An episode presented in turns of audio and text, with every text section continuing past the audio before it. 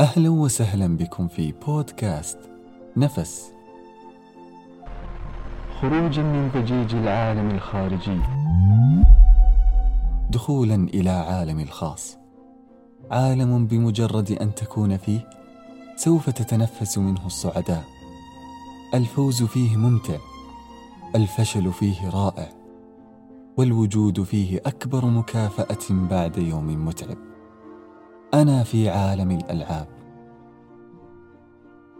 في عام 2003 تم إطلاق لعبة على الإنترنت تدعى Second Life أو الحياة الثانية.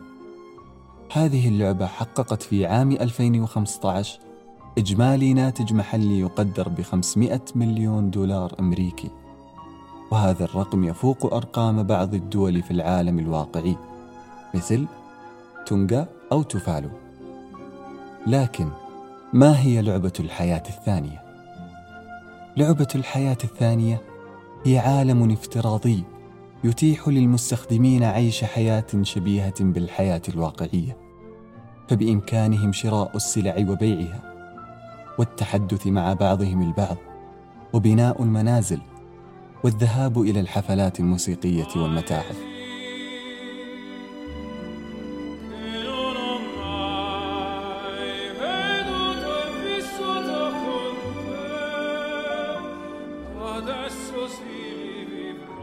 ويوجد فيها جميع ما في الحياة الواقعية حتى أنه يوجد فيها العديد من الجامعات ومنها جامعات عربية كجامعة الملك سعود.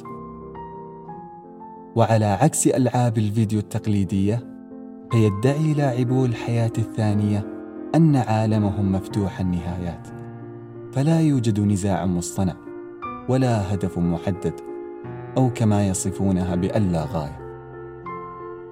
فبالنسبة لمستخدميها يعتقدون أنهم يعيشون لا يلعبون.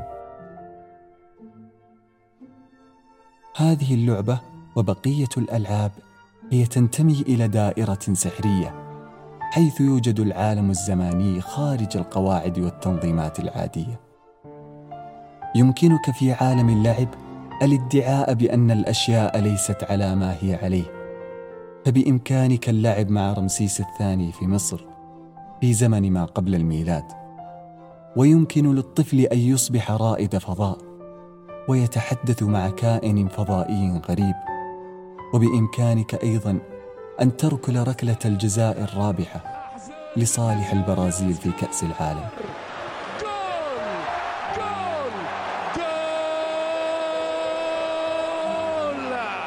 اوسكار في نهايه المشوار.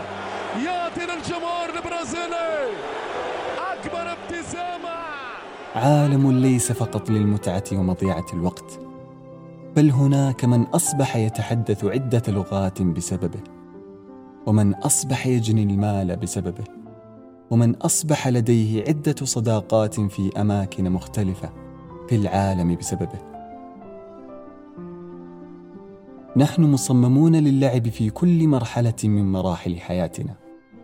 وللعب تاريخ كبير يمتد عدة قرون. وكل تاريخ كان يتميز بلعبته الخاصة. فلعبة البرجون اشتهرت في السعودية. ولعبة السنت اشتهرت في مصر. ولعبة أور الملكية في العراق. ولعبة الضومنة في الصين. ولعبة الكيرم في الهند. ولعبة نرد الطاولة في الإمبراطورية الرومانية. يقول جورج برنارد: إننا لا نتوقف عن اللعب لأننا كبرنا، لكننا نكبر لأننا توقفنا عن اللعب. جميعنا لديه مساحة خاصة للعب يفرغ فيه طاقته السلبية. فاستمتع بوقتك في المكان الثالث وتنفس منه لأن الوقت على عكس المقتنيات المادية لا يمكن استبداله ولا العمل كي نحصل عليه أو نجده صدفة أو نرثه أو نستعيره أو نسرقه. الوقت يمر ببساطة أو كما وصفه ستيف ميلر يتسرب يتسرب يتسرب إلى المستقبل. في حالة اللعب فقط يمكن للشخص أن يستخدم مكونات شخصيته جميعها ويبدع. وفي حال الإبداع يمكن للشخص أن يكتشف نفسه. وتأكد أنه عندما تفقد متعة اللعب سوف تفقد متعة الحياة لأن اللعب ليس سعيا طفوليا تافها بل حافزا جيدا لحياة أكثر إنتاجية. اذا فالسؤال لكم ما هي لعبتكم المفضلة؟